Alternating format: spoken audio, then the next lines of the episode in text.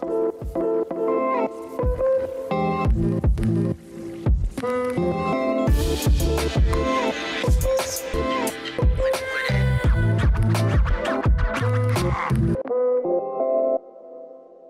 everyone, this is a real real first on the series. I'm so excited that I had to go and get clean shaved for it.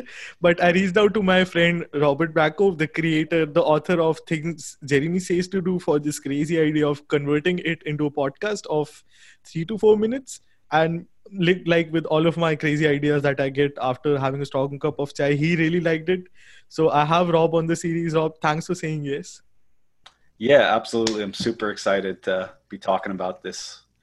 Could you please introduce yourself? I know I've already interviewed you, so I'd point the audience to that uh, episode. But if you could just tell us what things you're working on right now and how you got into FastAI. Yeah, my name's Robert Bracco. Uh, I'm based out of the US. I got into FastAI uh, through Twitter, like probably many people. I saw a link, I clicked it, and I was like, "This is exactly what I'm looking for at this moment in time. This is amazing." Uh, so I threw myself into it and started working on projects. Uh, and to talk about how we got here, uh, I actually read one of your pieces, "How Not to Do Fast AI. I was out looking for advice uh, before I took the course, like how can I make the most out of it? And I read a good number of posts, including yours. And the primary piece of advice people had was you know, really listen to Jeremy when he says go do this, when he says spend time with the code, when he says don't get too bogged down in theory. And then I also looked at the regrets people had, and the number one regret was I wish I'd listened to what Jeremy said. So I was like, oh, then maybe he's saying uh, something important. So I just said I'm gonna kind of go through and pull uh, all the little tidbits of advice he gives throughout each lecture and just summarize them for my own understanding and hopefully for everybody's benefit. And yeah, a lot of people found value in it, I think. So here we and are. Since, since, and this this was from the 2019 course for the audience, but every yeah. year there's a FastAI course. It's like a TV show that keeps getting better every new season. It's much better. But there are these little advices that Jeremy just mentions in running, and that's just pure gold. So I reached out to Rob do you want to convert this into a three minute podcast so that anyone can listen to this even though like whenever they listen to this? And maybe take a bit of jeremy's wisdom through this. And luckily you said yes. Yeah definitely. I think just uh, making sure these little pieces of advice uh, that have been so helpful to us get passed on to kind of the next generation in case you know jeremy forgets to mention them. Uh, i'm sure he'll have all new wisdom in the 2020 course for everybody so um, yeah, just trying to make sure this stuff gets pushed forward and people get as much out of it as we've gotten.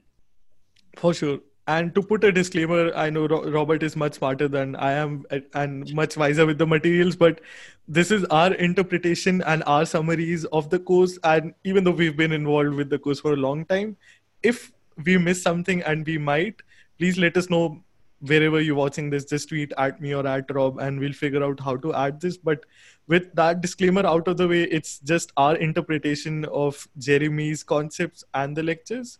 So take that with a little bit of grain of salt. Uh, it's really to help you in the course and not act as a substitute. Yeah, absolutely. There's no substitute for the course, especially not in three minutes. Yeah. Um, that said, let's jump into the advice. Uh, this is going to be more intro advice that we've kind of pulled out from the course from different lectures that we think would be good for people going into a course, maybe starting uh, the 2020 course. Um, more general things that'll be useful to you, not really specific things about code or about neural networks, but about how to learn. Um, so jumping right in, this is probably the most important. It's okay to feel intimidated. There's a lot, uh, but just pick one piece and dig into it uh, try to push a piece of code or learn a concept like regular expressions or create a classifier or whatever. Um, I know this is true for me when I started Fast AI. It was like, oh yeah, I got to learn Jupyter, I got to learn GitHub, Fast AI, NumPy, Pandas, everything. And you can't learn everything at once. So try and figure out what's the next most important thing to learn and just chew on that for a while and uh, I also found that a lot of things I picked up and decided I'm going to learn this now, I didn't learn it. That wasn't right for me, and I had to set it back down and come back to it two months later. So it's okay to feel intimidated, accept that, and uh, just take it one step at a time and don't give up.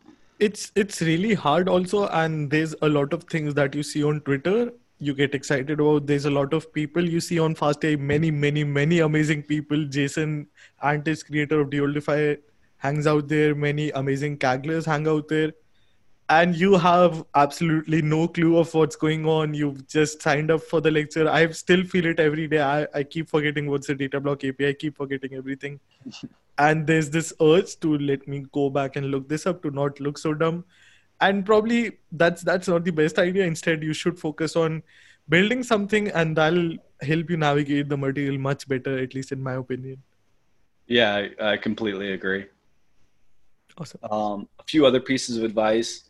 Uh, don't waste your time. Learn jupyter keyboard shortcuts. Learn four to five each day. And this kind of speaks to a more general idea that uh, we're going to be spending our time on computers in programs like VS Code in Jupyter. And so to find the most efficient way to code is kind of just important as learning the language itself. Yep. Um, and throughout the course, Jeremy gives advice on different things like being able to jump to different points in your code effectively. Um, but I think for people starting out, the easiest one you can start with is getting to know the Jupyter keyboard shortcuts because A, they're really easy, they're really intuitive and B, Jupyter's a nightmare. If you are trying to do everything from the toolbar, I don't know a single practitioner out there who is, you know, using a mouse and going up and clicking insert new cell, run cell. Uh, so really, just uh, spend a few minutes each day and just pull up the keyboard shortcuts list. You can do that by hitting H uh, in Jupyter, and you'll get a list. Pick out a few that might be useful, and just kind of get in the habit of using them. And you know, it's you don't even have to work that hard at it, you'll pick them up no problem. Just make sure you're uh, kind of chipping away at that over time. I mean, having having a mouse is really good, but if you look at any good practitioner, they barely touch it. They mostly stick to the keyboard because it, it makes that little difference that really shoots your productivity much much higher. Yeah, yeah, I couldn't agree more. And next advice, uh, these are just kind of little things to get started with the course. Yeah. Uh, please follow the official server install slash setup instructions. You will need like a remote server like Google Cloud or Paperspace or Colab. Uh, and sometimes those things can be really frustrating to get started at the start of a class if you don't have much like DevOps or sysadmin experience. Uh, and they do an amazing job of having a tutorial with illustrations that even for people who have no DevOps ability like myself can just follow and copy paste other people's commands to get you going so that you can focus on what's important, which is uh, the content of the course and deep learning. Sure. Um, and and lastly, oh yeah, go ahead. To linger onto that, I feel like this is a walk through fire situation or like a secret oath that everyone takes when you're starting into deep learning. I, I really struggle with having my like since I got my own server. It's an absolute nightmare to keep it running. Sometimes some kernel breaks by kernel i mean uh, the cuda kernel i constantly need to up- update drivers that keeps breaking so really really nail down your installation in the first place spend an entire day spend entire two days on having it perfectly in place because it's it's a big headache to go back and keep fixing things while you're trying to build new stuff. And check check out the already placed resources in on the course website because those are neat and those work perfectly. But really really spend time on making sure that your ser- server setup or whatever your remote instance setup is just perfect. Yeah absolutely. Get it right. And if you have trouble with it reach out on the forums. There's tons of people to help. That's one of the best things about fast ai is the forums and the community um, which segues into our last advice uh, sometimes you'll click a thread and you'll see you're not used to using discourse forums you'll see 200 posts and you're like oh my god how am i supposed to use read all these replies uh, and there's a summarize this topic button, which is awesome. And it goes through and just kind of pulls out for you the most liked post and the most useful ones so that you can read uh, a 10 post summary out of 200. And if you then decide, oh, no, I really need more, there's something else I'm looking for, you can go through and use the search function or even read all 200 replies if that's what uh, you want to do. Totally. I, I've I found, and even Zachary Mueller mentioned, like using FastAI forums as our own version of Reddit is really nice. So I try to read all of the comments. If you don't have the time, don't worry about it. But remember, it's a very welcoming community.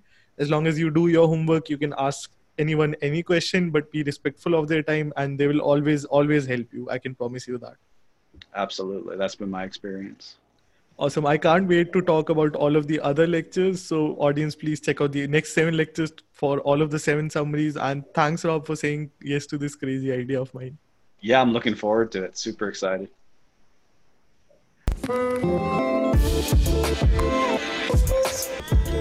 If you like the show, please subscribe and tune in each week to Chai Time Data Science.